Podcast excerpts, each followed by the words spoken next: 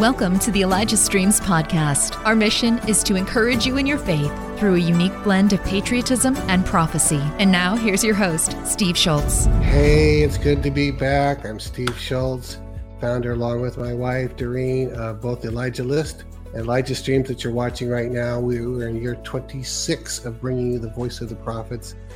Man, we've been gone for two weeks. Uh, most of you uh, last saw me, and all of a sudden I was having a low blood sugar event, which was a little bit embarrassing because it had never happened before on the air and it hadn't happened for months. And all of a sudden, I'm feeling this blood sugar dry, uh, you know, I could just feel it drop and it gets, starts you feeling really weird. And I said, I had to, Johnny, I got to go. I'll be right back. I didn't even say what it was. Drank a bunch of juice and I thought that'll take care of it. And that only lasted, you know, 10 minutes or so, 15 minutes, which I knew better than that that it would only last that long, and it started back again. So I had to leave. But that a lot of you sent your best wishes and prayers and wanted to know if I was okay because I didn't come back the next show. But we were that was already going to be my sign off for two weeks because my wife and I went uh, on our 45th uh, wedding anniversary trip. We haven't taken a trip together like this for two weeks in about 20 years. We do a week at a time, 10 days at a time. We took that trip to Israel, um, but that was a work trip for us because we're we're doing the tour. But um, Emily, show that picture of uh, on the gondolas. I think that's I'm saying right. The gondolas. That's uh, in Venice. We were in Rome for a week ish, and then in Venice for a week. But we almost didn't get back.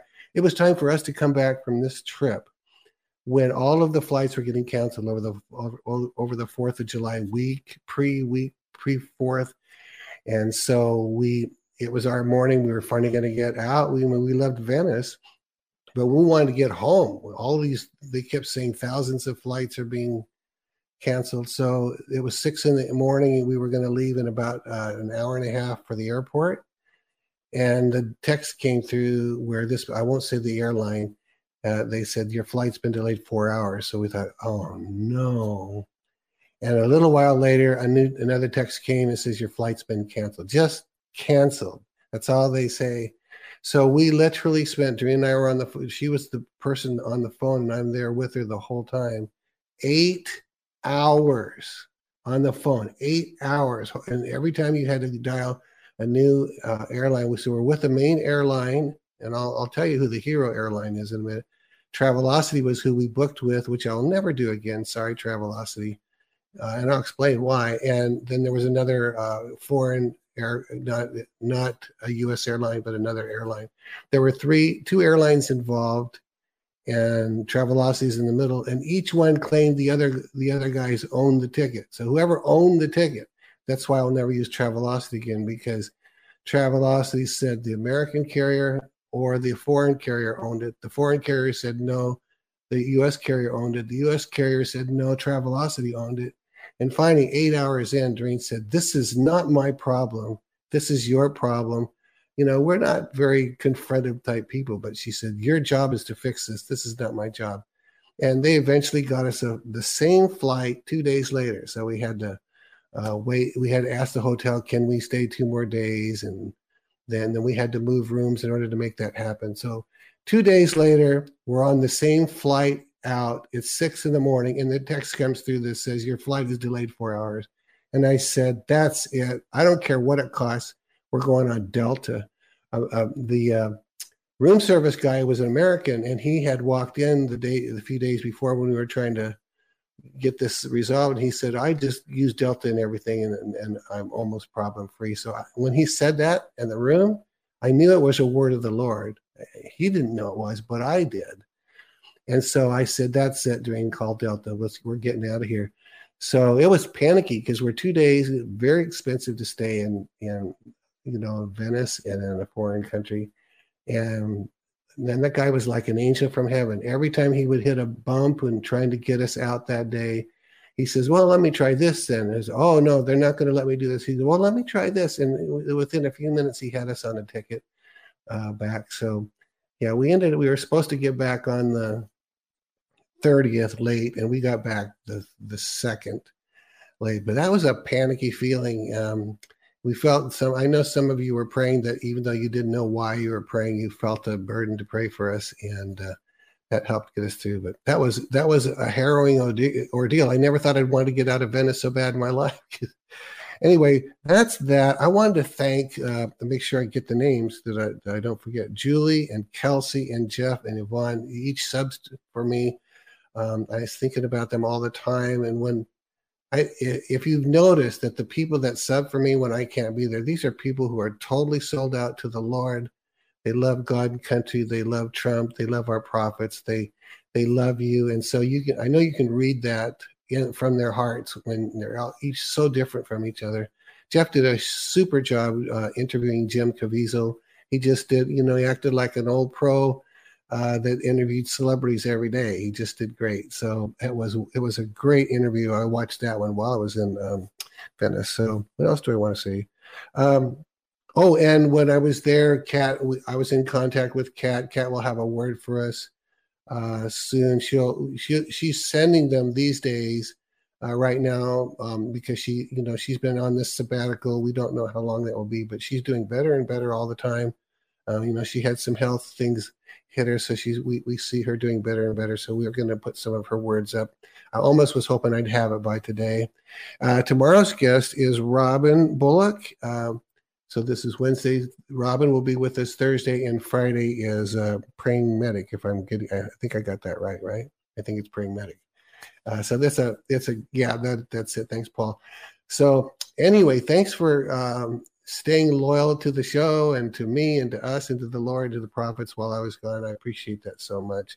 Um, we're going to run a new spot that I haven't seen. So they gave me a copy to read what this is. So this, you know, most of our things have been in Uganda, but this one's in Zimbabwe. So this video shows the installation of a new pump in a small community in Zimbabwe. Community members previously had to walk as far as 16 kilometers, they may say kilometers, to get fresh drinking water. The new pump provided by Elijah Streams gives instant local access. As the pastor shares his gratitude, he mentions that all gifts are valuable, but the gift of water is life. So let's watch that. Clean water comes to Zimbabwe, Africa. Hi, my name is Dumezweni Ndlovu. I'm a pastor and a church planter. In 2005, we planted a church at a place called Inyati. And as we were preaching, a witch doctor gave his life to the Lord, and that gave birth to the church that we drilled the ball on. And this is just something outstanding, something that will propel our vision and gospel even further. This community, as I speak, is a different community and will never be the same. Everyone is talking about it. Yesterday, school children came in numbers to witness the drilling. And today we installed the pump. We saw the water coming. People are just happy talking about it everywhere. This is something new in this community. They've been traveling like uh, 16 kilometers to get some water, but now it's a matter of uh, opening the tap. We put the tap for the community and the tap for the church that they'll also grow some vegetables there. Our community now knows the love of the Lord. I want to express my gratitude to Steve and Elijah Stream for the support you are giving to our communities. All gifts are valuable, but water is life. Thank you so much. May the Lord continue to resource you. Amen. Would you consider giving towards the drilling of water wells? Donate online elijahstreams.com slash donate or mail a check today to Elijah Streams, 525 2nd Avenue Southwest, Suite 629, Albany, Oregon 97321. And I got a smile on my face. I'm watching this and my I'm smiling the whole time. It's just so rewarding to see uh, what you, our viewers, are are donating to make that happen. Those people's lives are changed. You know, they call it. You might have seen that he called it a borehole. They call it borehole in Africa. We call it a water well. So it's all the same thing. Uh, and it looked. I did see that that looked like they were going to drill two because one was next to it. One for the uh, agriculture right there, and the other one for every, all the other needs of the community. So you're changing people's lives. You're you're you're giving reasons. If I put this way, the Bible even refers to this. I don't know the, the specific scripture, but it talks about when you do these things, you you cause praises to go up to the Father. So when you give to Elijah streams to put in these water wells to support the prophets, yes, and then beyond that, to drill these water wells and then as a result praise goes up to the father and when praise goes up to the father he's like it's you know it's like his hands are untied to do anything and everything that that uh, people are asking in prayer because he's he's receiving their praise and he just lavishes gifts back on there. So everybody wins, you know, win, win, win, win, win. So, all right. Well, listen, I think that's everything I had to to say. So let's jump on and let's get uh, Johnny Enlow unfiltered. So here we go with that. 1349 hours declaring it a riot. My message hasn't changed. You are the light of the world. You are the salt of the earth. You must from now on target darkness in your society. We are almost there. The pain is for the awakening. The awakening is for your children. Johnny Enlow, so good to see your smiling face. I missed you. I missed you, Steve. So so glad that uh, Venice uh, surrendered and gave you up. that was an un- I never thought I'd be in, in, one of the most, you know, people who who doesn't want to visit Venice, right? And I wanted out of there so bad. Doreen and I were so done with Venice. We love Venice. We had a nice hotel and everything, and you know, but, yes, you stay the, the, the allotted time is perfect, and then when they keep you a couple of days, it's not so good. But we're glad so, to have you back, Steve. Nice to be back. Nice to be back. So, well, listen, we uh, we went a little long on the intro today, so let me j- have you jump right in now. Uh, admittedly, as you and I've talked on air, I've missed several of your shows, both for the Israel trip and this one. So I, if I ask a dumb question that you've answered, I'll just keep my questions to almost nothing today and let you just go for it. No, that'll that'll be fine. So, you know, we had a our this weekend we began our Rise tour. Oh yeah, that was here in Nashville it, out of Franklin, and it was uh, it was a blessing, blessing to see uh, so many of our our friends. We had a luncheon first, and then uh, the night meeting, and so we were able to Rise tour.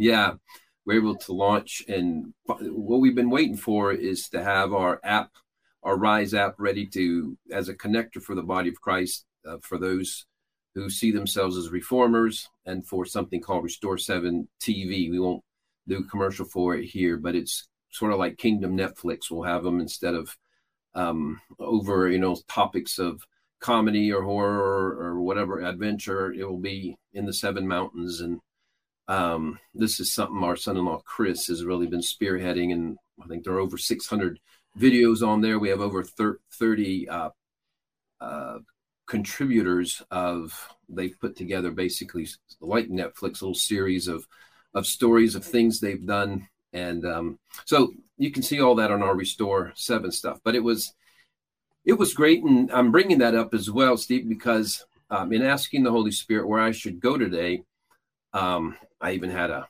another word written up. He's like essentially what you shared um, Saturday night with uh, the Rise Tour.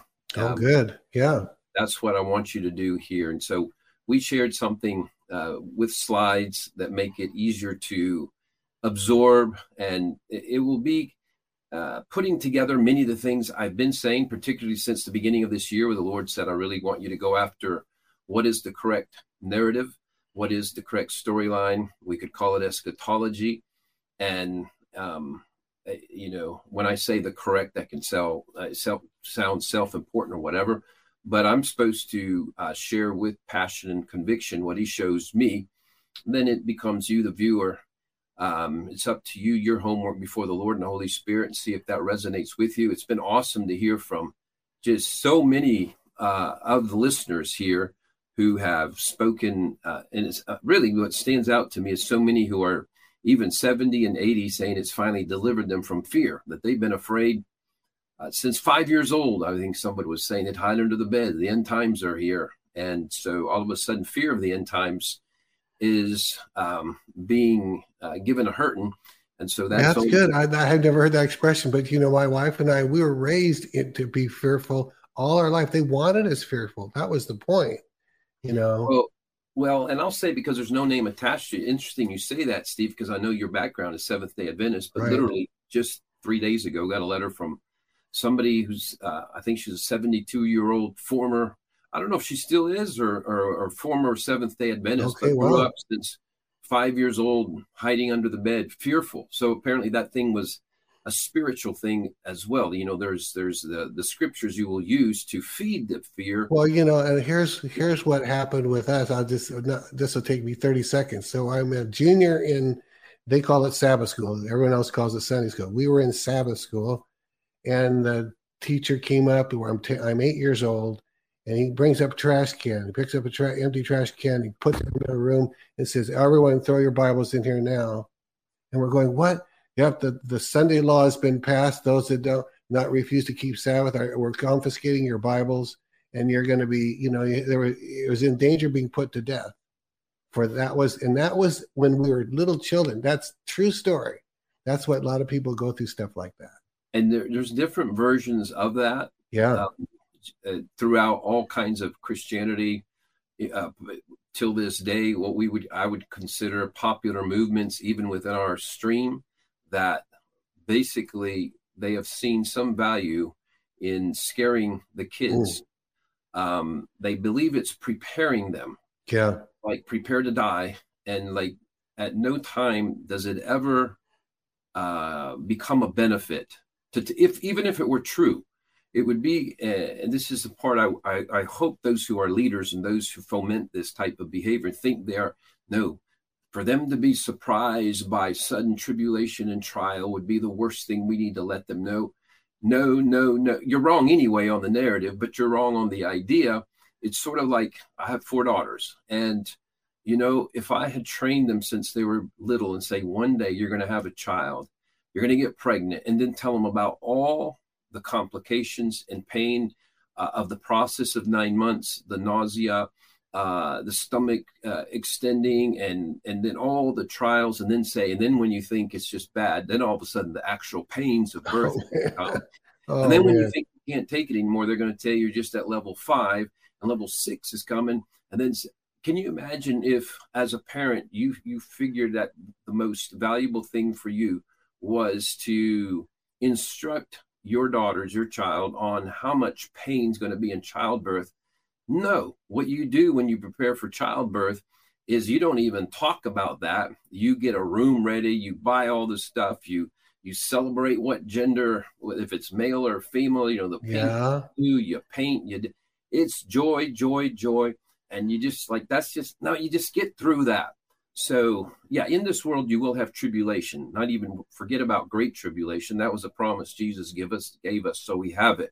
But it does not help anyone to go over in a morbid fashion what that could or could not look like but unfortunately most and i don't want to say of you, of you but some of you leaders out there the morbid way you will explain revelation as if it's in the future of the younger generation it is it is killing their spirit killing their hope Wow. no favor at all so so, sobering, so so sobering. You know, God rescued us, and uh, uh, God rescued us big time because I was a church school teacher for just two years. I left it just because I could. I like teaching, but you couldn't make any money, so I wanted to raise a family, so I left it. But I was doing that to my own fifth and sixth graders, Johnny. I was putting the same intentional fear, and I was convinced I was doing a service to God. I was scaring the life out of them and thought God would be pleased with me. Honestly, no and that's how it's gone generation from generation to generation what's done to us we pass on and so that's why there has to be some intentional breaking up of that yeah. there's going to be a total of four slides and the first slide is going to be really uh, simple and i'm not sure how we're going to we didn't discuss how we would show the slide and still keep uh, talking about hey that's perfect that's, That's the right one. Okay, I just call for it when you want it, I guess, huh? so the kingdom of god what we're going to go over today is the kingdom of god timeline as seen by daniel uh, from his day until the present. Now some of you are going to be surprised when you hear what do you mean until the present? Well that's one of the most um, amazing things about the most precise prophet of the scriptures as it relates to things of eschatology. And he he was precise not just for hundreds of years but he was he was precise and, when we understand it correctly like we're going to today he's been precise for thousands of years up till today. He saw you know all the remaining uh, beast antichrist kingdoms in order. He saw them. And uh, there were four. And he said this this fourth one is the end and he identified as the end. And there's been a thought no the four were up till jesus uh, even if people buy into that they'll just say the four were uh, up until jesus and then no more empires or beasts or antichrist systems have been identified. And I, I will say no. And again the proof will be will be forthcoming. And so it's and it's good as we're getting into this just for people to be reminded of the fact that what we might call a victorious kingdom eschatology. So eschatology for those of you not familiar with the term is study doctrine of the end times. So a victorious a positive end times storyline is uh, it really has been the dominant view, even while it was mixed with end timesitis throughout all history. Um, but for the last 2,000 years, this has been the dominant view of the church officially through church history. Um, by we could name all the, the, the big name big names in Christianity who have em- embraced that in, in different ways. I'll just state uh, a, a, couple. Um, so this is a quote from Jonathan Edwards. The visible kingdom of Satan will be overthrown, and the kingdom of God will be set up on the ruins of it everywhere throughout the whole habitable globe. That's good enough that I'm going to say it again. But there are many other voices, such as John Wesley, in various ways, basically said that himself uh, over and over. Um, other just random name Charles Spurgeon, but a whole bunch of names from the early uh, 100s, we'll say 100, 200, 300, 400, 500 AD. But moving all the way up to, up till now, and I'll say it one more time because it's essentially what I'm saying, and essentially that comes from Daniel that the visible kingdom of Satan will be overthrown, and the kingdom of God will be set up on the ruins of it everywhere. Now, where will the ruins of Satan's kingdom be? They'll be here on earth and throughout the whole habitable globe. And so that's the perspective that we are presenting. But it's good for people to know really until um, 1909, when Cyrus Scofield Bible uh, came out, um, his reference Bible, and then followed up by the Great Depression. There was kind of back to back hits here and there. There was his Ooh. Bible, there was the Great Depression, there was World War One, World War Two, it began to cause a snowballing of negativity uh, to to come around in the body of Christ, and it was taken advantage of, we'll say, by new teachers and new ideas, and extracting the most, um, uh, we'll say, horrific interpretations of Scripture, and and so what was just a niche. Um, of Christianity, where just just uh, again a small portion that would believe that we're headed for the worst days. All of a sudden, it became became basically default eschatology for the body of Christ. Hmm. People need to know that that wasn't the view before, and more than that, more than because my point is not even trying to compare um, positions and positions of if it's pre, post, whether millennial or preterist or anything else. I, I am trying to bring so much clarity of scripture that you know so, something scripture is not so clear on but this one it is very clear and it's what mm. i've been addressing over the last few months uh, these first few months of the year of 2023 but it's so clear that i want at some point even those who come against it not to come against it from a position standpoint i, I want to challenge them to come and not who historically believe this or not because th- those are right you know.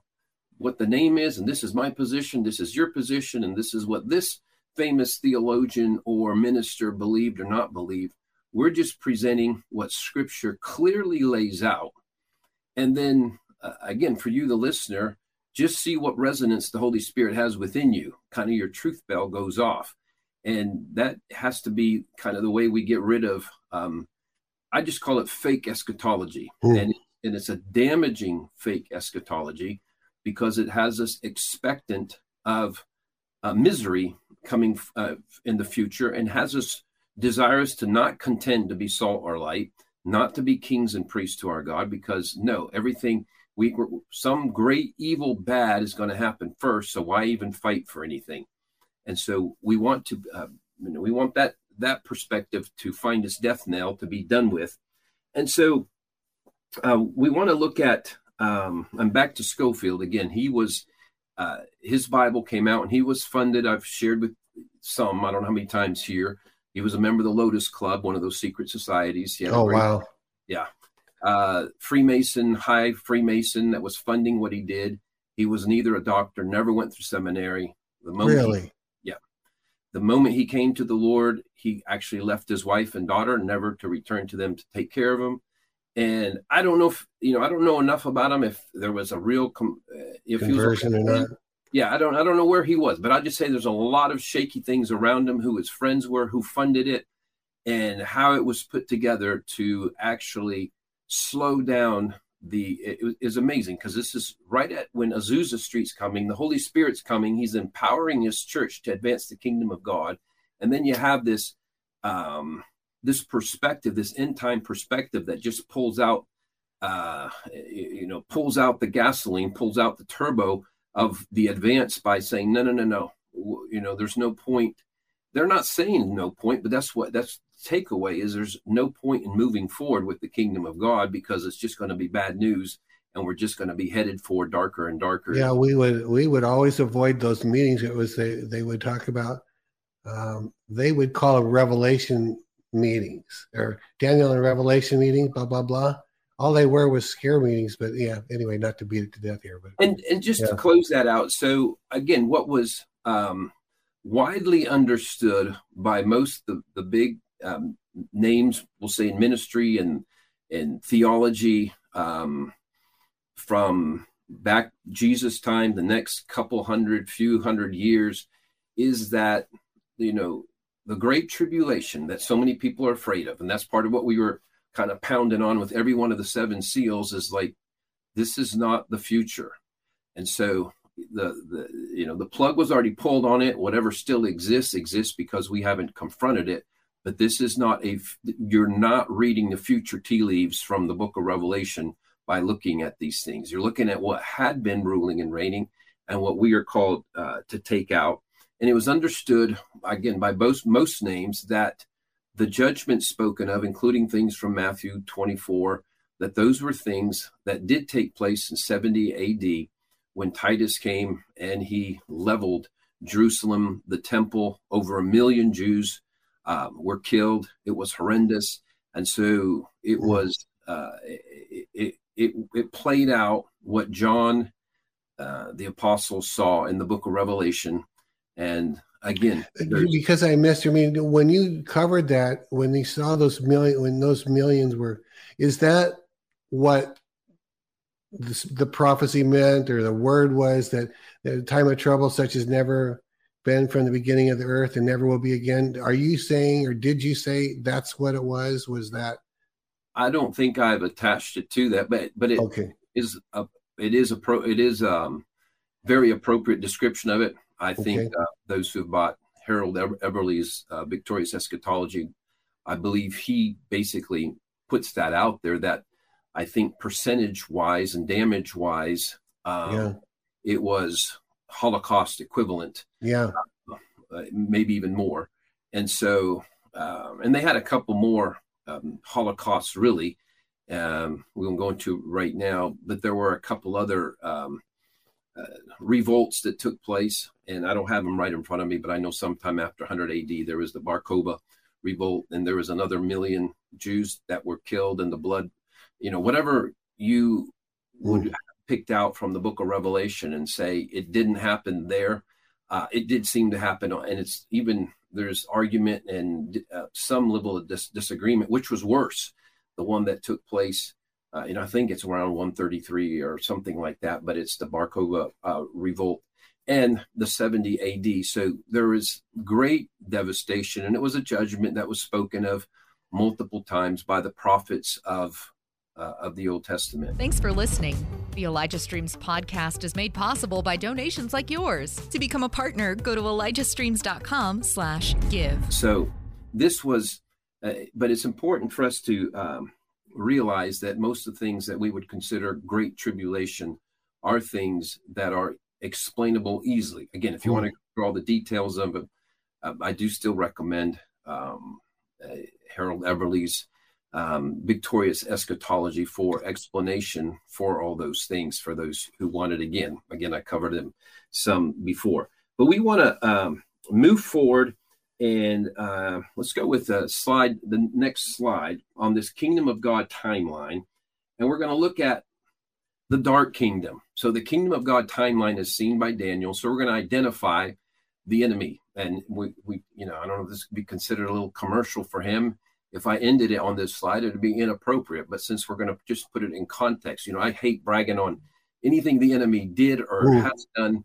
And this is not really bragging on them, It's just recognizing, especially in the context of where we're going, mm. which is to prove uh, the victorious um, narrative that is that is our our joy to embrace.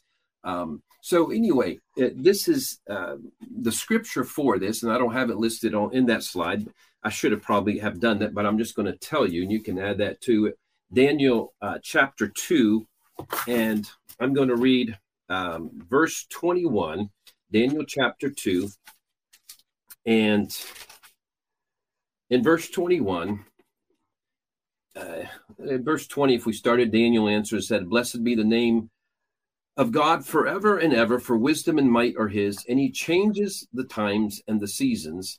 He removes kings and raises up kings. He gives wisdom to the wise and knowledge to those who have understanding. And now, going to read verse 28.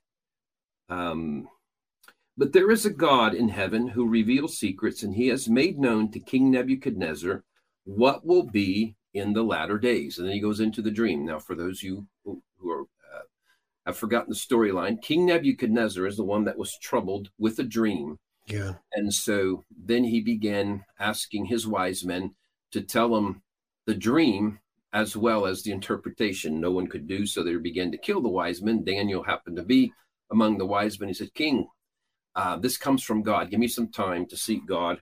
And so Daniel got his dream and he got his interpretation. What's so amazing is God would would give Nebuchadnezzar, uh, not not a go, not a good guy, not in his not an Israeli, not an Israelite king. Hmm. Um, he would give him the dream and tell him and lay out the plan really up till this day as far as empires. It wasn't uh, heavily into detail, but there are some good details that that came out from it.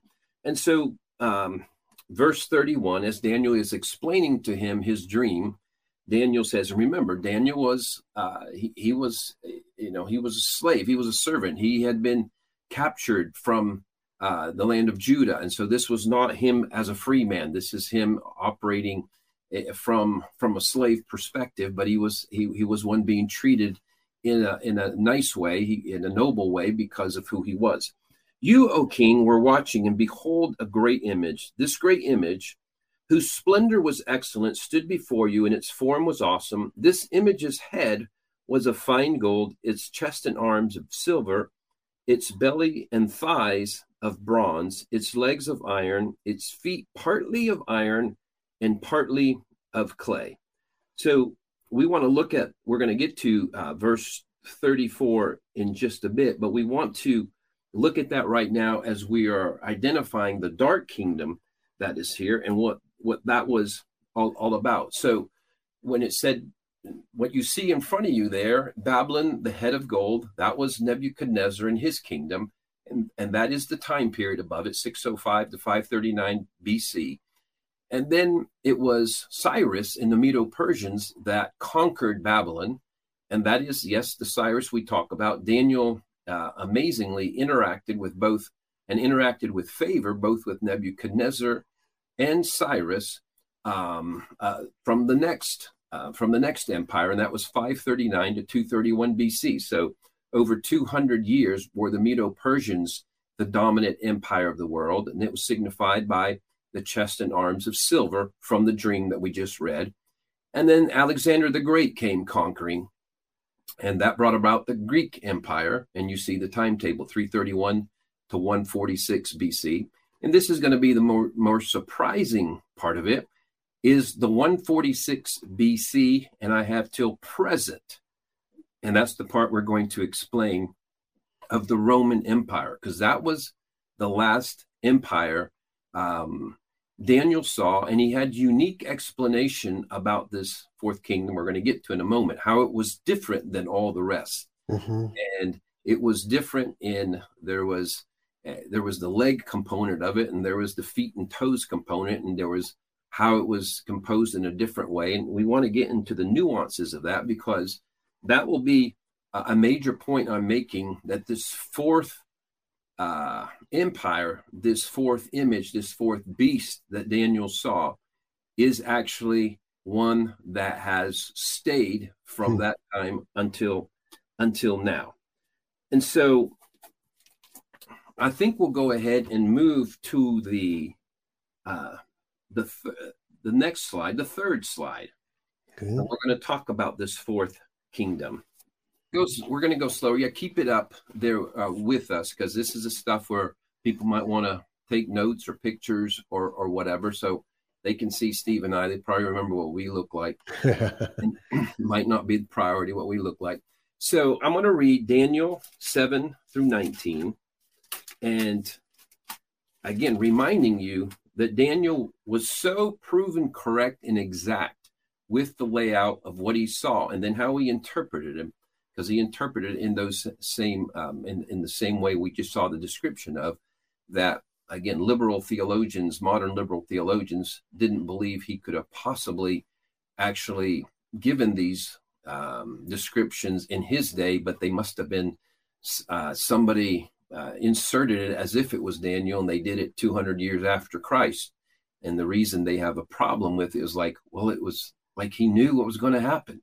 It's like duh I think that's what a prophet does. And but you can tell that in the liberal uh, theologian, uh, you know, uh, swirl of of world, there is not really a strong belief in the things of the spirit. There, yeah. that's another discussion of the time. So we're going to read now Daniel chapter seven and verses nineteen through twenty three. And then I wish to know the truth about the fourth beast. Okay, everybody, uh, and this is it's real important for me that people understand this this time. Uh, I say this time because I've hit upon these in different ways, but this is going to be the one where I, I, want it to be able to stick the longest and the best. Mm. What's the fourth kingdom? The fourth kingdom was the Roman Roman. Empire. Rome. And it says, I wish to know the truth about the fourth beast, which was different from all the others, exceedingly dreadful, with its teeth of iron and its nails of bronze which devoured, broke in pieces, and trampled the residue with its feet. And the ten horns that were on its head, and the other horn which came up before which three fell, namely that horn which had eyes and mouth which spoke pompous words, whose appearance was greater than his fellows. I was watching, and the same, horn, and for you under, for you to understand, greater than his fellows. It's saying this this empire was greater than the others, as great as those empires. The Babylonian Empire looked like when it was thriving, like it was never going to be gone. Same with the Medo-Persian, same with Alexander the Great and the Greek Empire. And it says this was different. I was watching verse 21, and the same horn was making war against the saints and prevailing against them. I'm going to go ahead and jump in here with an important point some of those we pointed out um, a few weeks ago, and not to bring his name up, but there's the only way you'll identify. There was a John MacArthur clip. Yes. We lose here. And I think you asked Steve. Oh, I, I, I, thought I, I, I wanted to believe you made it up or it was CGI. That was actually this was a guy I used to follow when I was first a new Christian, and I thought he was all that and a bag of chips, you know, until until I began to experience the things of the spirit, and he made himself an enemy to the things of the spirit. Yes, know? and you know it doesn't take away from the good things he's done, but as right. far as he clearly has been, uh, unless he's made any adjustments, I, I know anti women in, in ministry and leadership and anti things of the spirit, and he's been very vocal, very uh, almost disturbing in what he's willing to to tackle. You feel like he's uh, he's crossing some lines there. We'll let the Lord decide on that. But the point of point of uh, uh, contention for me right here is that this th- this is not helpful again for our generation the next generation but it's he didn't we didn't listen to anymore where did he get that from but there's simultaneously a scripture parallel scripture from revelation that kind of goes with this and when you hear about i was watching and the same horn was making war against the saints and prevailing against them so the people that put all of this into the future into the uh, the great tribulation happening around it there's like no there's a time you know it's determined that we lose and it's when you miss the timing and the timing's really made so obvious from so many points when you can see it correctly mm. um, but the the only the the losing time and and really it's not it doesn't say losing the same horn was making war against the saints and prevailing against them it means the saints were fighting from a position of uh, not being in control, not being in charge. They're under duress. Yeah. So there is a an exp- extended timetable where the saints are under duress. They're not the ones in power. And I'll just go ahead and say it, and I want to give the scripture shortly. Uh, Isaiah 6 and verse, I mean, Hosea chapter 6 and verse 2, we'll talk about, um, and, and we're going to get to it in a minute. For two days, uh, we were awake and, and basically being revived. And on the third day, something happens. And, and so I believe the 2,000 years, a day is as a thousand years. Mm-hmm. And the two days spoken of by Hosea, where we're coming alive, um, is where the church essentially got strong. It became a, a huge population. Uh, we went from, um, you know, minuscule, not even 1% of the world's population, not even 1.0 0.01% in the day of Pentecost, Acts chapter 2, to where it's now, uh, you know, there's 2.5 billion followers of Jesus Christ. Yes, in all sorts of different ways and different eschatologies, different perspectives. And, but they're not saying, you know, that they're following Buddha, Muhammad, or they're atheists or whatever. So 2.5 billion. So we've had this huge population growth, but it's still been under duress, we'll say this, that, that as far as um, manifesting true kingdom Christianity, it has been under duress until this time. But here's the deal the next verse. So I was watching, the same horn was making war against the saints and prevailing against them. And now this begins to connect verse 22 with something Bobby Conners has been saying a few times as well, and I have earlier in the year until the Ancient of Days came and a judgment was made in favor of the saints of the Most High, and the time came for the saints to possess the kingdom. What I'm going to say, maybe with more clarity than I've ever said, mm. I want to invite people to believe that, is this is something that just happened. And I saw it and I shared that this was um, a revelation for me while I was walking the beach of Florida at the beginning of the year in, in. January. And I kept seeing this gavel, and the Lord directed me here to Daniel that there had been a judgment made on behalf of the saints. And I didn't know if he was reminding me or actually doing it. The, the, it was that real that it felt like now. It felt like now, and it was um, not ironically, but maybe it was going on at the exact same time we were going through all the votes for our own uh, department, uh, um, the House, uh, the, uh, you know, our own government in the United States, where there was the ruling, oh. and there had to be 15 different votings for who was going to win the House. Right, right. And so there, even if you watch the news, there was always this thing of a gavel uh, being there, and who's who's who's going to be in that position. And uh, you know, Kevin McCarthy ultimately won it after 15, 15 rounds. But um, I say I don't know if it was exactly then or, and, and, I'm not sure if I have. You may remember what Bobby uh, what Bobby Conner saw. I think. Well, I mean, he saw a gavel come down, the gavel of the Lord. I don't remember if there was words spoken or if he just saw. If anyone knows that, type it in there, uh, Julie. Well, if you remember, I, I know he has said it's, it has to do with Daniel. What I don't know is if he began seeing it in Rosh Hashanah or if he Oh. began at beginning of this year. Yeah, I'm just going from a timing aspect. I'm not sure if this happened beginning Rosh Hashanah 2022 or the beginning of this year, but I believe we have actually crossed over um, into uh, um, some aspect of the third day that is um, that is where the kingdom is being set up as never before, and that that's why um, I've actually heard from It's, it's, it's are you? It's kind of like you're saying we've reached some sort of point of no return, where we've crossed a, a line that we can't see, but God knew was there, and it's and we're moving forward. Right? It's more of a good news. massively good news. Yeah. Because we're going to get into what that what that third day um, is is here in, in in just a moment. But I want I want people to understand it's something that just took place. Either he's just reminding us again because we kind of been absent. Uh, there's different perspectives at this Yeah. age of the third day began in 2012 because it's the age of the kingdom, and I got something like that back in 2012. Um, all I know is um, either he's had to remind us over and over, or something did just kick in at the beginning of this year where he's making it a big point. The ruling has already been made on behalf of the saints. Hmm. And so this means you no longer just get pushed around and beat up by this beast because this is um, this is part of this is the original plan as seen by Daniel. So we'll look at what um, what's on uh, what our on our slide here. That's the scripture we just read about this fourth kingdom that is different. It morphs into different things, and we're going to talk about that in a different way.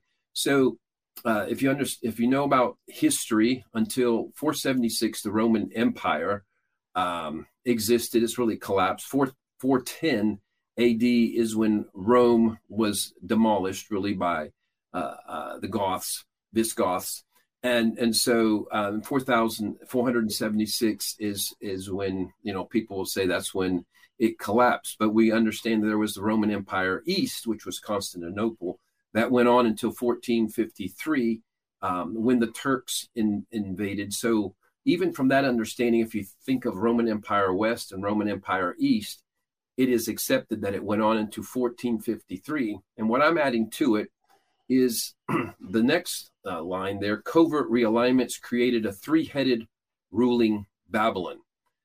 Um, and I'm going to explain this. The Khazarian mafia take over the top leadership of the Catholic Church, Whoa. Freemasonry, Zionism, etc., via infiltration. All secret societies, all royal families were targeted.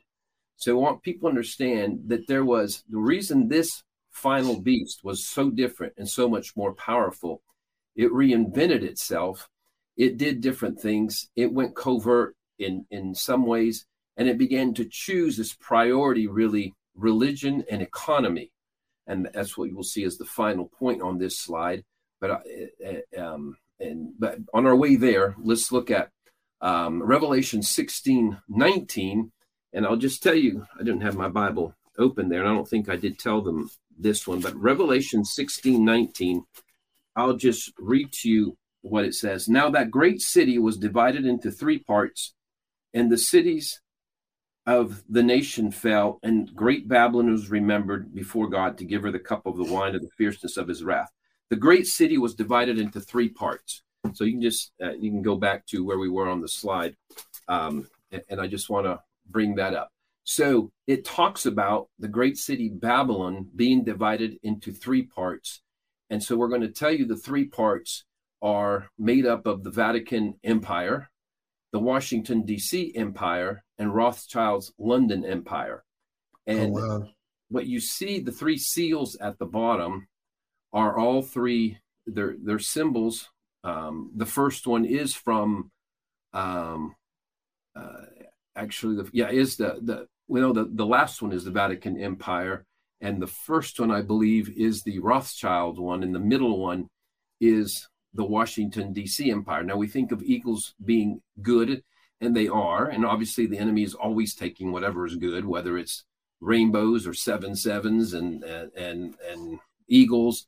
And but these are uh, insignias, coat of arms, different symbolisms that they all three have. And if you look to the one on the far right at the bottom, that's literally on the floor of the Vatican. That there are three. Oh, it is. Oh, my. Hey, can you clarify one thing, Johnny? When you each time Babylon, Media, Persia, Greece, Rome, I always knew that growing up too. But are you saying that the, each each um, power that was now taken over by the next one was Babylon eventually absorbed into Rome itself? Is that how you're connecting these? Yes.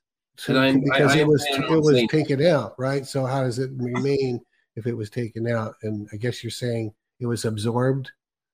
No. So first of all, uh, uh, Steve, um, uh, Revelation 17, 18, and 19, when it talks about Babylon, even Babylon the Great has fallen, it's not talking about Babylon. Okay, not literal Babylon then. Okay. it, it is self evident if you yeah. understand, but which I didn't know for a long time myself. I thought it was literally talking about Babylon. Yeah. Babylon, as part of the original, member. this, this is an image that has four parts. The first part of the image was Babylon Babylon had already been conquered, devastated, destroyed. Nothing about the, uh, uh, the description of Revelation 17, 18, and 19 was actually describing Babylon, which was just got nothing. it. Okay, it was the metaphorical Babylon that. that. it talks about. Yeah, this is important. This is what I'm saying. There is uh, there's covert realignments, and there's things that disappear and show up in a, in another kind of way. But this is all. Even though when we talk about the four kingdoms, they're still part of one beast. Okay. And so, John, when he's writing the book of Revelation, he cannot call it Rome that's doing that. He cannot, first of all, we'll just say when it says Babylon is fallen, it's talking about Rome. Okay. That's what John's writing about. Rome has fallen, collapsed, and all that. And so those are things that became true. John had to talk in code because uh, because Rome is the one that had authority over his life, right? So things, the beast, he's talking about Nero. Uh, when he's talking about seven heads, ten horns, these he's talking about specific. There were seven Caesars and there were ten provinces. So he's having to use code language for everything he's doing because not only would he be executed, but whoever would hold, whoever would read what he had. Remember, this is a book that's supposed to be given out to at least the seven primary churches of Asia. Yeah yeah. And so anybody caught with this information, it would be considered worse than clandestine to be treacherous and all that. We understand that easily in light of what we've gone through the last two or three years, where you, you can't say the word vax. You can say jab, and then there's where jab was censored. And so you just kind of had to put your hand on your arm there.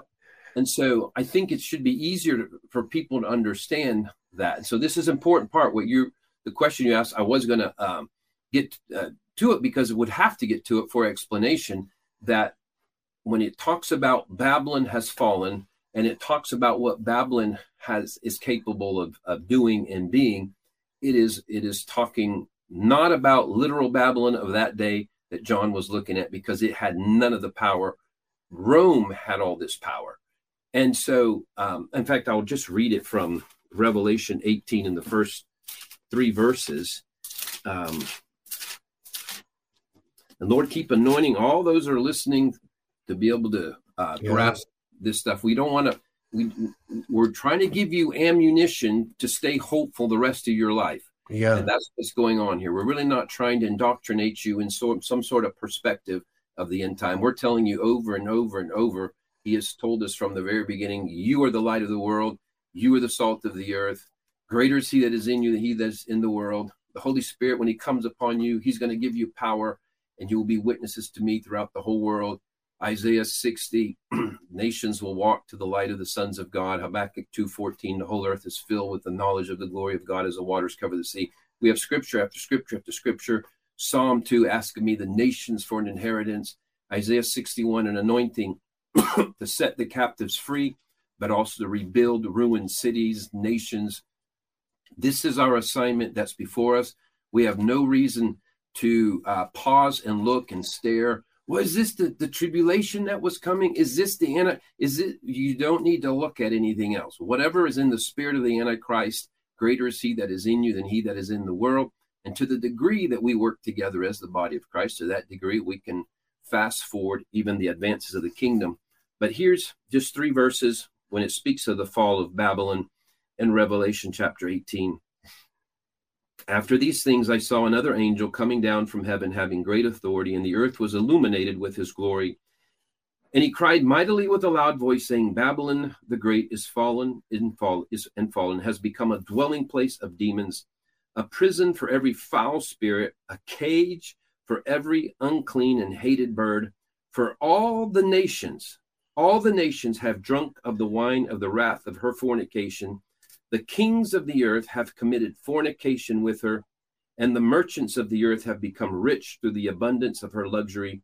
So we have, and just hang on that part, for all the nations have drunk of the wine of the wrath.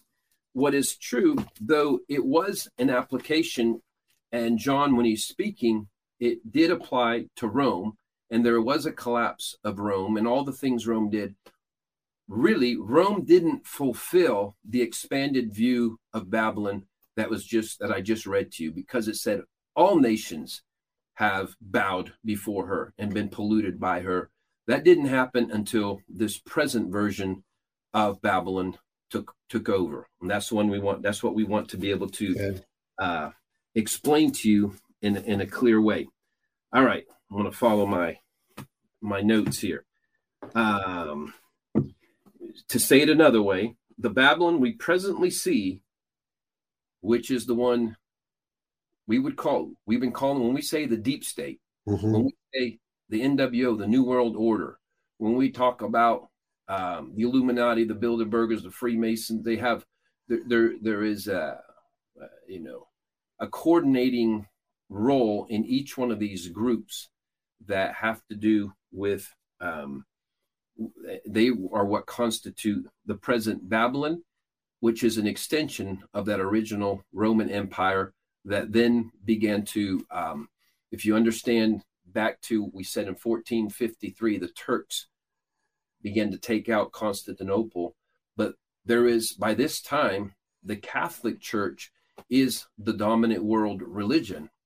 And it's not that we're blaming Catholics in any kind of in any kind of way here, but we'll say that those who were strong and the families that were strong and the witches and warlocks that were strong in in conjunction with them they began and plotted and planned how to take over the world from a religion government and economy and, and so like if you're if you're a jesus loving accepting catholic you're not coming against those people who are watching this now who are who love the Lord and they're Catholic. You're saying these are people, and I'm not not wanting to put words in your mouth, but these are people at the top who run the organization, who conspired, who are in in conspiracy with these other organizations. Would, would that be about what you'd say? Yeah, and so even as I have listed there, when I put covert realignments created a three-headed ruling Babylon, Khazarian mafia takeover, the top leadership. It's through, and I mentioned there, just want to hang on that Freemasonry, Zionism, via infiltration, all secret societies, all royal families targeted. It's theoretically not that every secret society is bad. It's not theoretically all royal families are bad, but they were targeted. And there was a, a Khazarian mafia component. I've spoken on it before, and that's again where, where yeah trying to keep message with within the parameters we want to do that. But these are ones that used their money their influence and i'll name some of the you know here's some more names for those who need to get that together. Uh, think of the rothschilds. Mm-hmm. so if you look even at the seal the money seal um, the, the of the three we have on the bottom the one on the left that is the rothschild seal and they have been the heads of the money component of it and for whatever 400 or more years they have been the ones through the central banks uh, the world banks through the federal reserve Um, and they have various other arms that assist them in doing, in, including the IRS, that have assisted them in their process of doing what they do. But it's still part of the same empire. It's part of this um, fourth empire that was seen, this fourth image that was seen by Daniel. Because if you follow, uh, uh, again, the families and you follow the religion that's there, it's the same one. Uh, and it never did get knocked out. And so this is the one that's been there. And, and it, we go with, um, we add to what we mentioned as a Rothschild. I've said, I think I've said before, almost anything with the name world and a World Economic Forum uh, is part of it with the economy, the World Health Organization. Uh, wow. WHO. Right. Never thought of it that way. Anything, almost anything with the word, word world. Like what you're hearing? Help us continue to make Elijah Streams and the Elijah Streams podcast possible. Head to ElijahStreams.com slash give. Now, back to the show. And not to knock anybody who's got a world thing in their ministry, but yeah. it's just of the big names. United Nations, the Free Nation, they, they qualify uh, for for all of this. So, um, so what I'm saying, in other words, that the the Babylon collapse in the Book of Revelation, while applicable to Rome, and there was something of Rome that was the dominant empire, but it wasn't as dominant as the present New World Order um, has been. And again, we're going only towards uh, good news, and and the proof again, the absolute proof is the last two or three years. That's why it had to happen.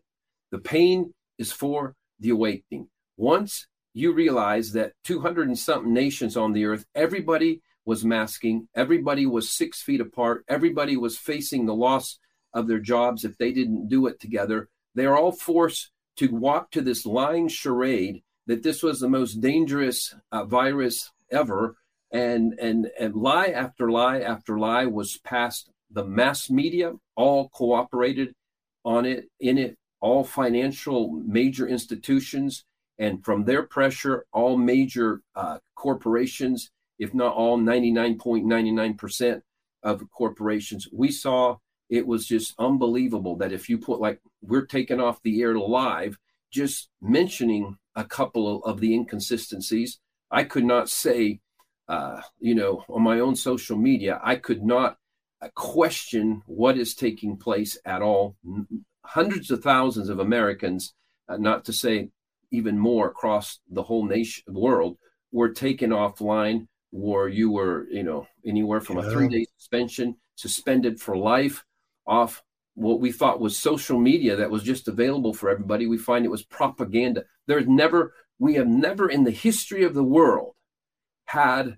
um, a, a, totalitarian takeover of the world. This thing of one world government that we've been fearing for the future and that's why like the pastors who keep talking one day there's going to be a you know one world government. Is like what kind of where have you been sleeping?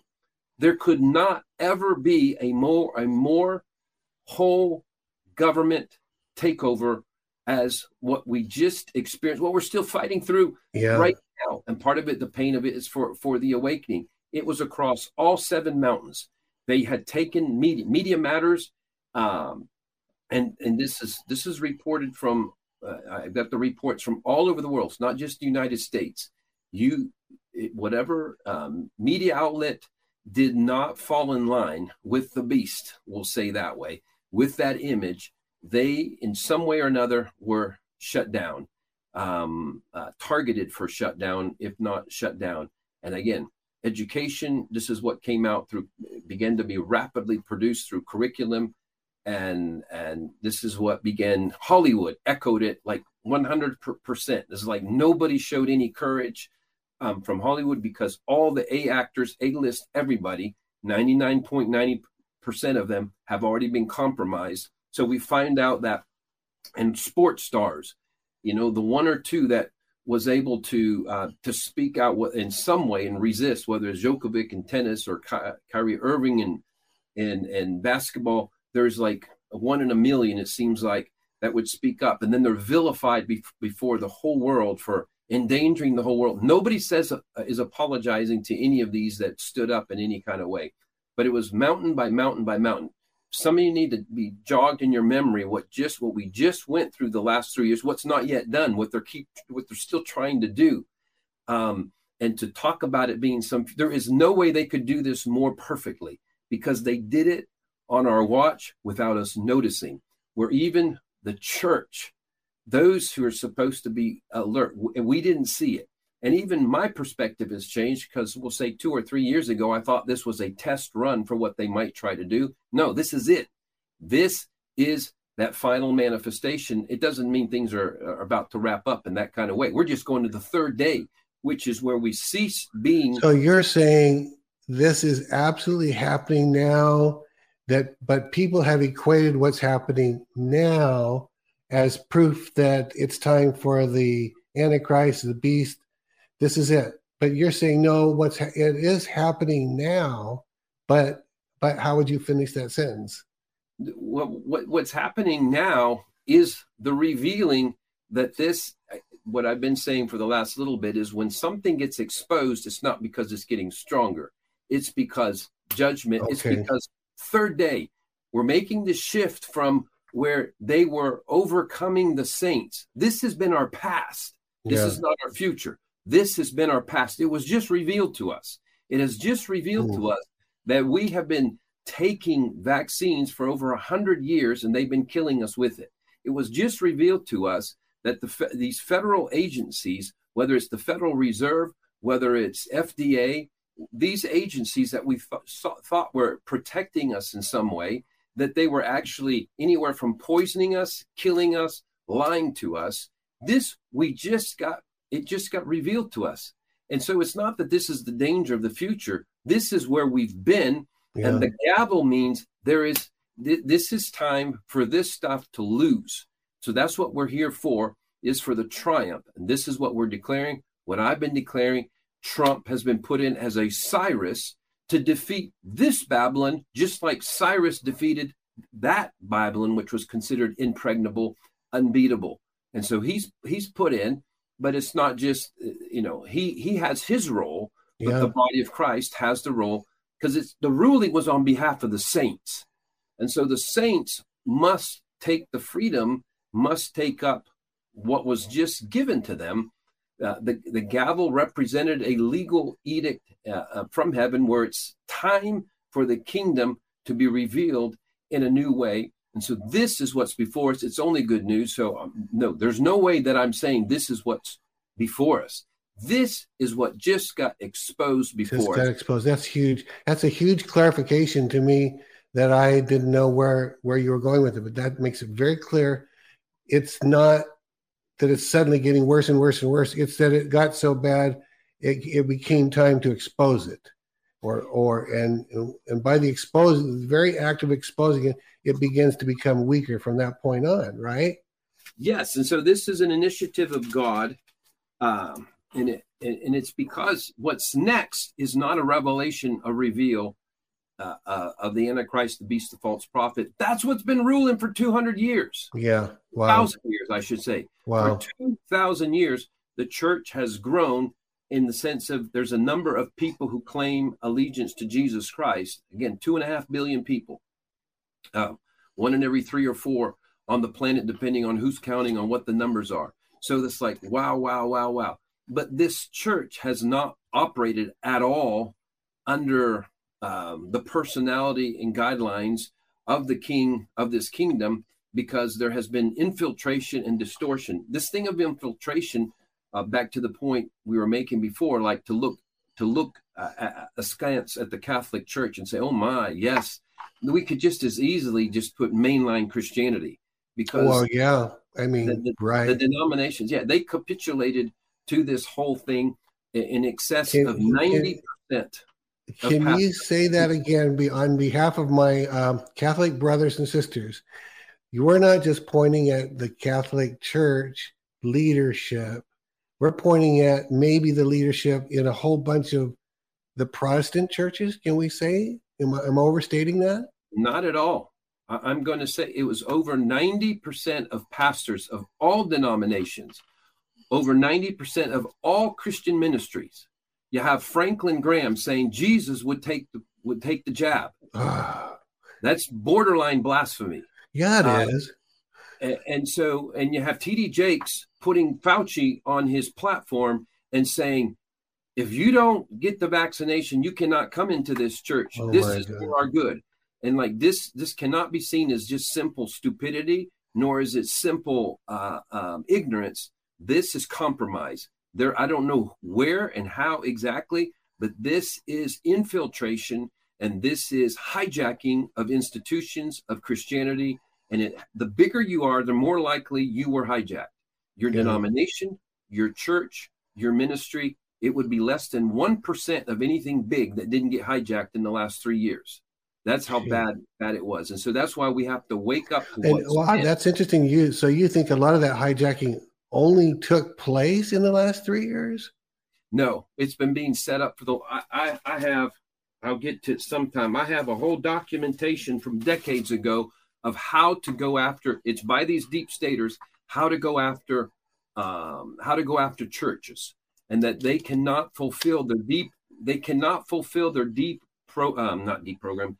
Uh, depopulation agenda without the church, and so there was begin making friendships, begin giving them some things, begin giving them money, you're kind of you're setting them up for when you need them you call on them I want to I want to throw one out to you, Johnny, because I was going to talk to you about it off the air. I'm going to talk with you about it on the air. I just won't say the name. There was a woman I know who's in the prophetic uh, roundtable. I know uh, she's not a super prominent name, so if, I said the name, which I won't, many people wouldn't recognize it. But she said to me recently, "We're me and my other friend here are are." Are members of the World Economic Forum, and I go, "What do you mean you're members of the World Economic Forum?" He says, "Well, there have to be Christians that join that to to to make a difference." And to, to address that for a minute, if you will. Maybe maybe she's right, but I don't know. I don't think so. well i, I would doubt it but um if you don't understand you know there there is a part where the lord could, uh, you know, i won't say 100% absolute the fact that she did say uh, we're there to make a difference then um that's okay i would like much more to hear Yeah, in order to stem the darkness they're trying to bring.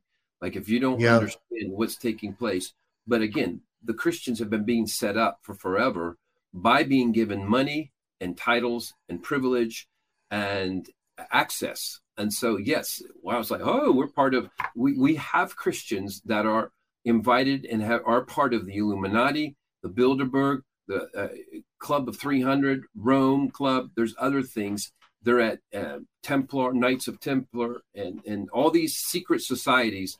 They are invited and they feel privileged, and they're you know uh, they have their own internal arguments on why this is different, and why it's okay, and why it's acceptable, and it's possible if you were really aware, if you weren't just pulled um, uh, by them, if the strings weren't just pulled by the manipulators, it's okay. But it's unlikely um, that they would have targeted you if they thought that you were sharp enough to actually challenge them. I'm sorry for that for that statement. yeah. But I mean, it would seem like you'd have to be the most strongest backbone human being around to be members of those orders, and and stand for and stand openly and with your mouth and your pen for truth. In in, in spite of that, you know, I don't know. It seems pretty hard.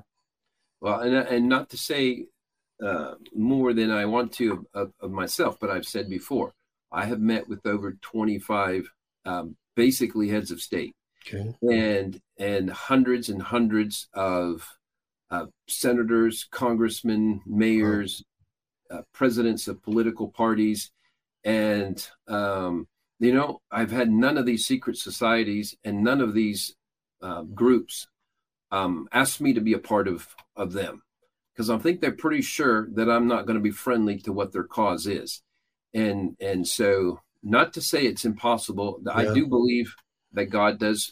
Um, Well, you know, I actually appreciate your your willingness to say it's possible that God could have asked you to be there to make a difference. Uh, not that likely, but it, we'll, we'll say it's possible. So that's that's Yeah. good to hear. Yeah. you know, eh, and there's probably a handful, but Yeah. I'll say more uh, more than not, there's going to be just the ones that were played. Um, they they were they were known to be compromised in some way, and um, so there was or, or there was a money angle. Uh, we'll we'll we'll leave that for now for time's sake. Yeah. But it, it's an important way of thinking and processing what you're doing. So Yeah. back to our um, let's go back to our slide. If we can put that back up. Uh, there, there it is. So, and I'm going to read Daniel 2 now, 42 and 43. That goes into the final version of the fourth kingdom. And that's what I'm talking about is this is the kingdom that's being exposed, revealed. And you can remember, this whole beast took a brutal hit from the time Jesus showed up. So it's already, um, it's it's already, its death knell has already been hit. So this is remnant stuff we're talking about. We'll get to more of that in just a minute. But let me just read Daniel 2, 42 and 43. And as the toes of the feet were partly of iron and partly of clay, so this kingdom shall be partly strong and partly fragile. As you saw iron mixed with ceramic clay, they will mingle with the seed of men, but they will not adhere to one another, just as iron does not mix with clay. If I read that from the NLT, it would talk about bloodlines, that they're talking about they will look for bloodlines to be connected. Oh, really? I didn't Yeah. know there. Oh, Let me see what it actually says here in 243. It was another uh, version of the Bible that I was looking at. Um, this mixture of iron and clay also shows that these kingdoms will try to strengthen themselves by forming alliances with each other through intermarriage, is, is what it says. So okay. what what is it I'm what I'm saying here? Th- This is telling us that that final um, the final stage. This is now see. Remember the Rome? It had the legs, then it get down to the feet, and then the toes, and it started with iron, and then when it talks about partly strong, there's iron and partly clay, uh, partly fragile. I'm I'm just telling you that the partly fragile, the clay, is we the people. It's people. It was known that they needed a mass of followers. So we have they they they were able to create. We saw it in the last three years. They were they were able to create where they deceived the people in general. So, but these people that they deceive for a season, and so the people themselves, if you went against, if you didn't wear a mask uh, in the early days, and you go to the airport, you'd have people get a mask on. But I had that happen to me because I didn't have a mask. Get a mask on. And so the people themselves were part of their makeup. They're part of this kingdom until, but it's fragile. It's fragile because it's we the people. And if we the people wake up, then they no longer have the mass that they had. And then verse 43 tells you that this group has been counting on their bloodlines. And we know that that's super powerful for, we'll say, the Illuminati and for these um, secret societies. They they look after bloodlines and they intermarry, intermingle, and they try to create. And so we have, uh, um, you know, all kinds of people have different last names, and you really think they do. We won't go into it because you'll say, "Oh, that's conspiracy theory." What I'm telling you here, uh, for that that which was called conspiracy theory, is like so laid out from the Bible and from the book of Daniel from way back. So they showed up here. The religion is they took over the Vatican they compromised the Vatican from the top, not saying all priests, all cardinals, all bishops were bad, but in the power positions. And the power positions would mainly have to do with their banking above everything. And so they they weren't they positioned themselves in in a power uh, position. The government component was secured once they uh, purchased Washington D.C. You have to understand uh, these three components these three parts of what I list under Revelation 16, the makeup of the Vatican Empire, the Washington, D.C. Empire, and the Rothschilds London Empire. It's City of London, Washington, D.C., the Vatican. They all three operate independently. Vatican is not part of Italy. Washington, D.C. is not part of the United States. London City is not part of. And and the, the for people don't know that London, it, it's not talking about the greater London city. It's talking about like a couple of square miles or something, one or Yeah. two square miles, called the City of London, which is within London, right? So, so they, people know what you're saying there. and then every year the uh, the royal family essentially uh, swears some kind of allegiance. I don't know ex- how, how they kiss or you know kiss a hand, a ring. They come and bow. They show obeisance of some sort to the city, uh, the city mayor of the city of London. So showing that the city of London actually runs Greater London in UK, itself. This is not Okay. conspiracy stuff. This is real. It's it's again it's showcased in uh, in the Bible, and this is a manifestation. This is the final manifestation of the fourth beast. This is what I want, I want people to understand. The fourth beast.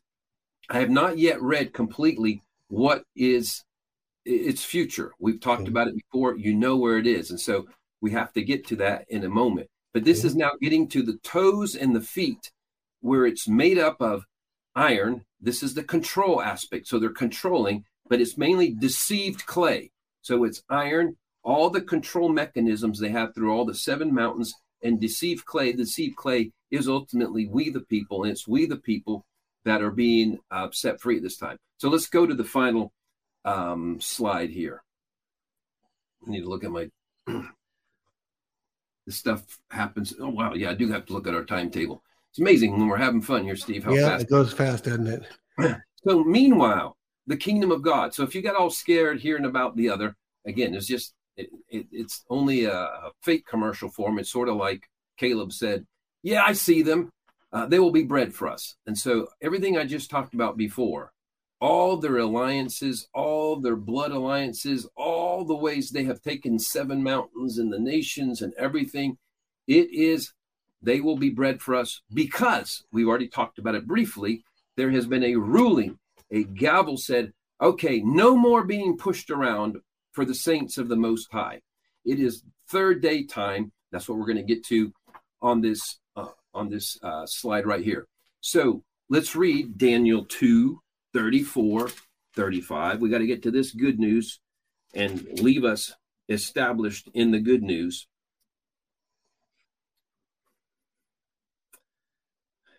This is right after what we read before of the the four aspects of this beast.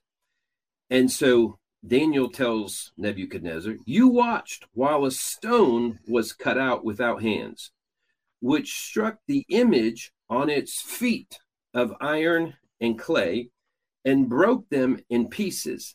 Then the iron, the clay, the bronze, the silver, and the gold were crushed together and became like chaff Hmm. from the thrummer summer threshing floors.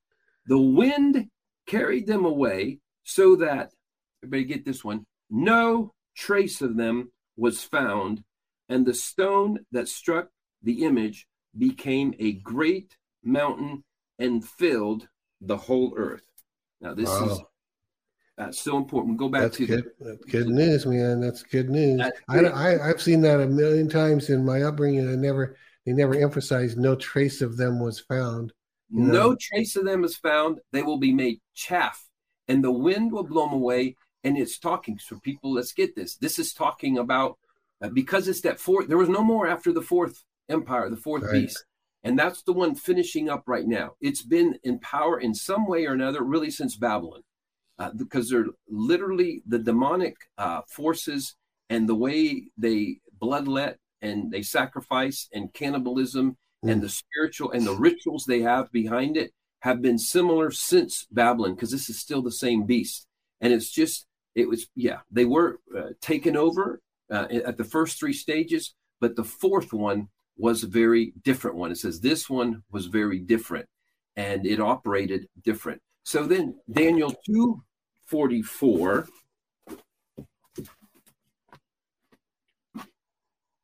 Here it is. And in the days of these kings, now who was it talking about? Well, the kings that it just talked about, it talked about the toes of the partly iron, partly clay, that would be partly strong and partly fragile, that I just told you about. In the days of these kings, the God of heaven will set up a kingdom which shall never be destroyed, and the kingdom shall not be left to these other people. It shall break in pieces and consume all these kingdoms. Now, Daniel says it in every uh, conceivable way. We just read, this was before, about it being turning into chaff and disappearing. It's going to break in pieces and consume all these kingdoms, and it shall stand forever. Inasmuch as you saw that the stone was cut out of the mount without hands, and that it broke in pieces all these other, I'll, I'll better read it, that it broke in pieces the iron, the bronze, the clay, the silver, and the gold. The great God has made known to the king what will come to pass after this. The dream is certain, and its interpretation Sure. So we want people to understand this is our storyline. This is uh, uh, this is the narrative we're invited to be a part of, not to be uh, obs- uh, you know morbidly obsessing over how much control and and damage the other kingdoms um, have, but that there is a time where God shifts everything. We know He was setting up His kingdom all the way. Uh, there's a manifestation, a revealing of the King uh, first with Jesus, he was revealed, repent, the kingdom is here. And who was here? The king was here. So there was an initial revealing and establishing, but there is an aspect of even what this gavel has mm. just represented is that it's now time for the kingdom. The third day is about the kingdom being set up, the kingdom being set up on earth. And, um, and it decimates all other kingdoms. So, whatever, again, this thing of not to beat up on him, John MacArthur. We lose? No, we don't. For 2,000 years, for those first two days that we're going to get to in Hosea chapter 2, for 2,000 years, while we're populating, while we're growing, and we go ahead and look at that Hosea 6 2 1. And I'll, um, it, what it says, after two days, he will revive us. On the third day, he will raise us up that we might live before him. After two days, he will revive us. On the third day, we will he will raise us up that we there it is that we may live in his sight. Now you can go back to the um, slide so I can show it from from there. So you see the scripture: a day is as a thousand years with the Lord. Again, this is even common Hebraic rabbinic understanding that this has to be talking about thousands of years. After two thousand years, it's been two thousand years um, and it's always going to be more or less. They're not. Eh, you can. The Hebraic understanding is not an obsessing obsession with finding out exactly when it was two thousand uh, years. There's about two thousand years since Jesus was on the earth. Whether you look at when he was born, or whether you look at when he uh, resurrected, uh, whether you look at when he died on the cross, there's three different dates you could look at. But there's two days of uh, he poured out his spirit in Acts chapter two, and so life revival populating the earth.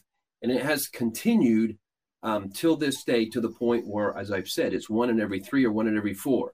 We've acted like a minority. We haven't been the minority, but because we have not been in a position of influence and power, partially because of our own darkness of mind, partially for not buying into his narrative, partially because there is this thing of the time of the Lord that we've now, we're, we're third day whenever the third day started, whether it was 2012, 2015, whether it's right now, there has been a reminder of the Lord about this thing. Hey, the ruling took place.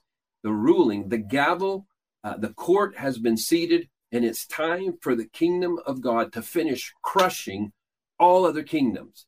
That's why, you know, get the movies on Sound of Freedom. They're telling you what these other kingdoms have been doing. They didn't just start doing that. Uh, there's some aspect of it, it's gotten worse in the last few years, perhaps, but there has been there have been millions of slaves, sex slaves, and otherwise. There has been cannibalism. There's been underground stuff. There's been the horrific stuff that we've been finding out. This is not recent. This is just recent discovery. It's been going on for forever and ever and ever. And it's part of these two days of where this beast has been oppressing Christians and the church. We've been fighting against the tide. And the Lord said, I'm making a ruling on behalf of the saints because it's time to set up the kingdom. It's time to showcase the kingdom. It's the third day kingdom demonstration time. And so Daniel 7 26 and 27, 26, 27, 28. If you, but the court shall be seated. Again, this is another one speaking into the same matter, no longer out of Daniel 2, but out of Daniel 7. And they shall take away his dominion to consume and destroy it forever. Okay, next verse, if you're if you're still there. Then the kingdom and dominion and the greatness of the kingdoms under the whole heaven, almost if I could get everybody to say it with me, under the whole heaven shall be given to the people, the saints of the Most wow. High. It doesn't sound like they lose, does it? No. Next, uh, and finally, verse 28 His kingdom is an everlasting kingdom, and all dominions shall serve and obey him. So this tells you he wants all other kingdoms and dominions to serve him. Again, this is why we're not we're not talking about uh, dominionism where we're trying to rule over people ourselves, but we are saying, hey, we're a part of this kingdom. And he has said, all other kingdoms, all other false structures, all other false uh, setups from Lucifer are going to be crushed on earth. And he's going to use his sons and daughters. The God of peace will crush Satan under our feet. And this becomes one of the most important points as we close here, Steve, because everybody agrees, all Christians agree, well, I've read the back of the book and we win. Help Elijah Streams continue to reach people around the world. All donations go toward making Elijah Streams and the Elijah Streams podcast possible. Visit ElijahStreams.com slash give and become a partner today. But it's how we win. And if you don't get how we win, you'll never be part of the win. You'll be part of the generation that missed out on winning. Because how we win is not Jesus returning and stomping on them. This is over and over and over. Acts 3:21. He is held in the heavens until all things spoken of by his servants, the prophets, are fulfilled. We've been telling you some of them. We inherit the nation. Arise, shine. Your light has come. The glory of the Lord has risen on you. Behold the darkness. The Lord arises on you. Wow. Nations will walk to the light of the sons of God. Isaiah 2 2. In the last days, the mountain of the house of the Lord exalted on the tops of the mountains. Nations run and say, Hey, we we need what you what, what you have. And so for you to say we win because Jesus comes and saves the day, you miss the entirety of the narrative. He gets no glory from that. Why did he ever put us on earth? Why did he ever put Adam and Eve on earth? He never needed our help to, to take out Satan. It would mean that he he created a plan that he it, it, that failed, that he was a failure, that he had a plan to make sons and daughters in his image. And it's like, dang, Michael, we can't do it. Go save them. Uh, let, let's do that. No, we are going to arise and shine to uh, a whole nother level. And the reason, uh, uh, uh, you know, we, we must understand this that Satan is not his adversary, it's our adversary. Your adversary, the devil, he is not worthy to be God's adversary. He literally was created by a spoken word. Let there be Lucifer, and Lucifer came. He can disappear him with, let there not be Lucifer. You're like, well, then why doesn't he do it? Because Lucifer's not the problem. The problem, if we want to say it, is sons and daughters not believing who they are. He has made us kings and priests. That's been my message the last seven weeks. He has made us kings and priests to our God, and we shall reign on the earth. Satan on earth tells us how big we have to get. We have to be big enough where when we look at Satan, where we look at all these institutions and and and whether whether it's the World Economic Forum, the World Health Organization, whether it's the Rockefellers, the Rothschilds, whoever, all these things that uh, that's so scary. We we like Caleb can say they will be bread for us. Whenever Satan finally looks at, at looks to us like he's just bread for the assignment, we'll know that we have grown up enough for there to be a final celebration that he wants to come be a part of uh, that some of the end time scenarios of, uh, uh, of the marriage supper of the Lamb, of the Lord returning, all these excite, excited things that are uh, held for us will happen once we've grown enough. Lucifer, Satan, and what he does is just telling us how big we have to get. It's like David had to be able to look at Goliath and say, Who is this uncircumcised Philistine? T- this is all scripture. There, it says in the scripture, we will one day look at him who deceived the nations we will one day look at Lucifer, at Satan himself, and say, This is the one that was damaging the nations. He's the one that created all this trouble. Why would we ever do that? How could we ever do that unless we grew uh, into a whole nother, we grow into the measure of the stature, the fullness of Christ? We have to grow. Uh, we have to grow in a whole nother level, and it starts with getting the right narrative. And it starts with getting the right narrative on who he is. He is a king that has created an amazing story there's an amazing glory for his story.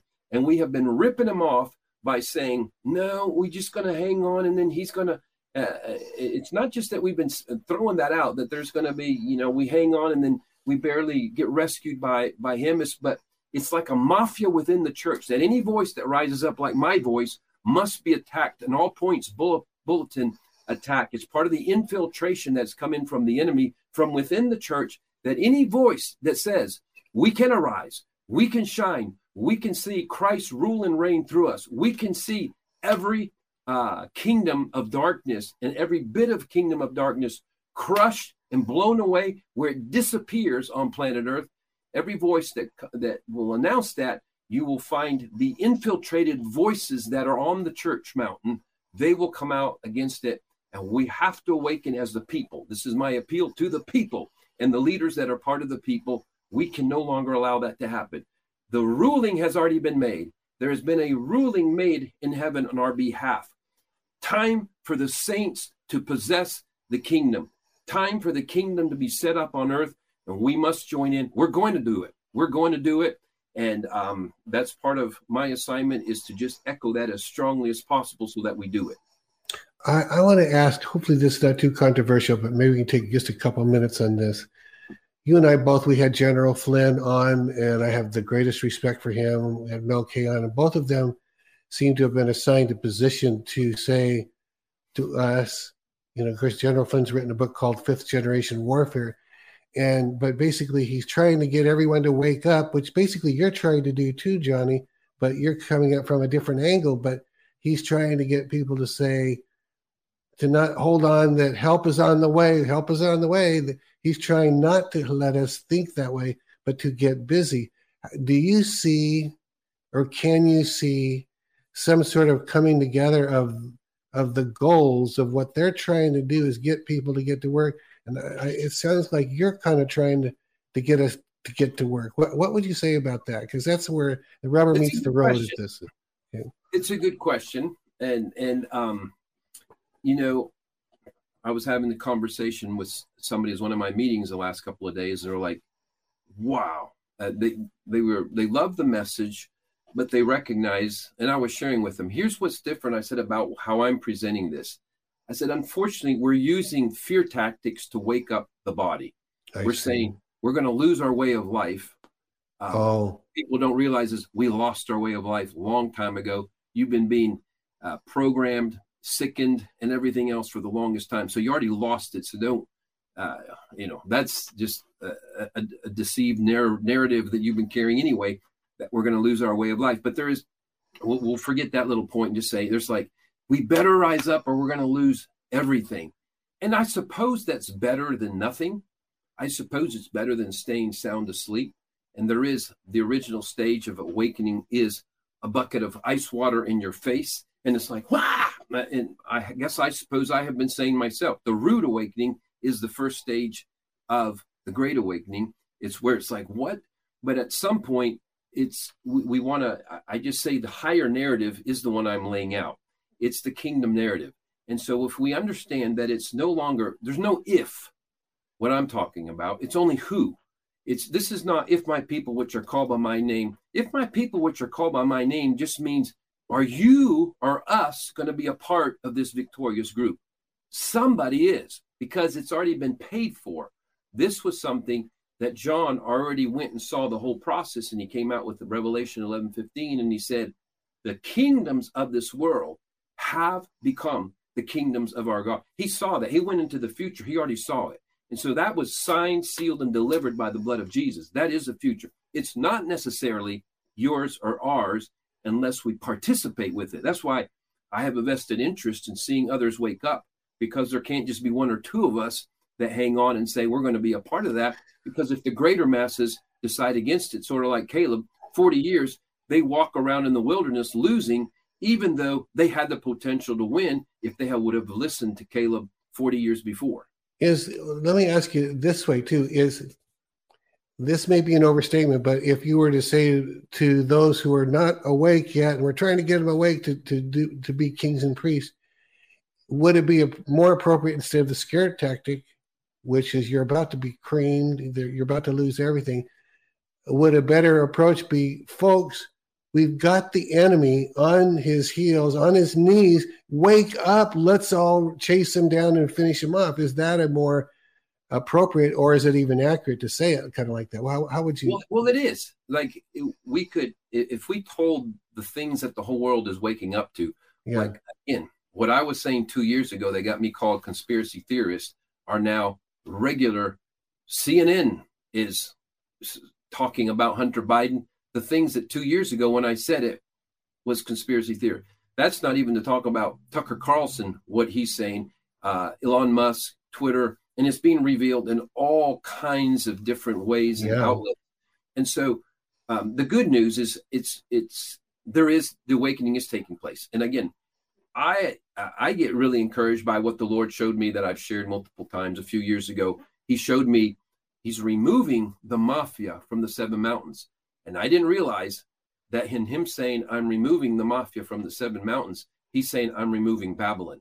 That I'm that this is that moment of Daniel. Wow. There is a gavel decision. So that's what tells me the Lord, because He also said I could have done this long time ago, but my people weren't ready to wake up. He says, There's just a few of you awake, but you're going to cause the rest to awake as well. And this is where we're going. So the fact that he is cleaning out the mafia of the seven mountains, the fact that he is removing Babylon from the top tells me he has made the decision it is time now. Well, So- you know, and there's been a, there's a headline or two. I didn't read the article, but where the people on the left, I don't know which organization because I didn't read it, are beginning to freak out because they're saying it looks like uh, I'm going to use my paraphrase.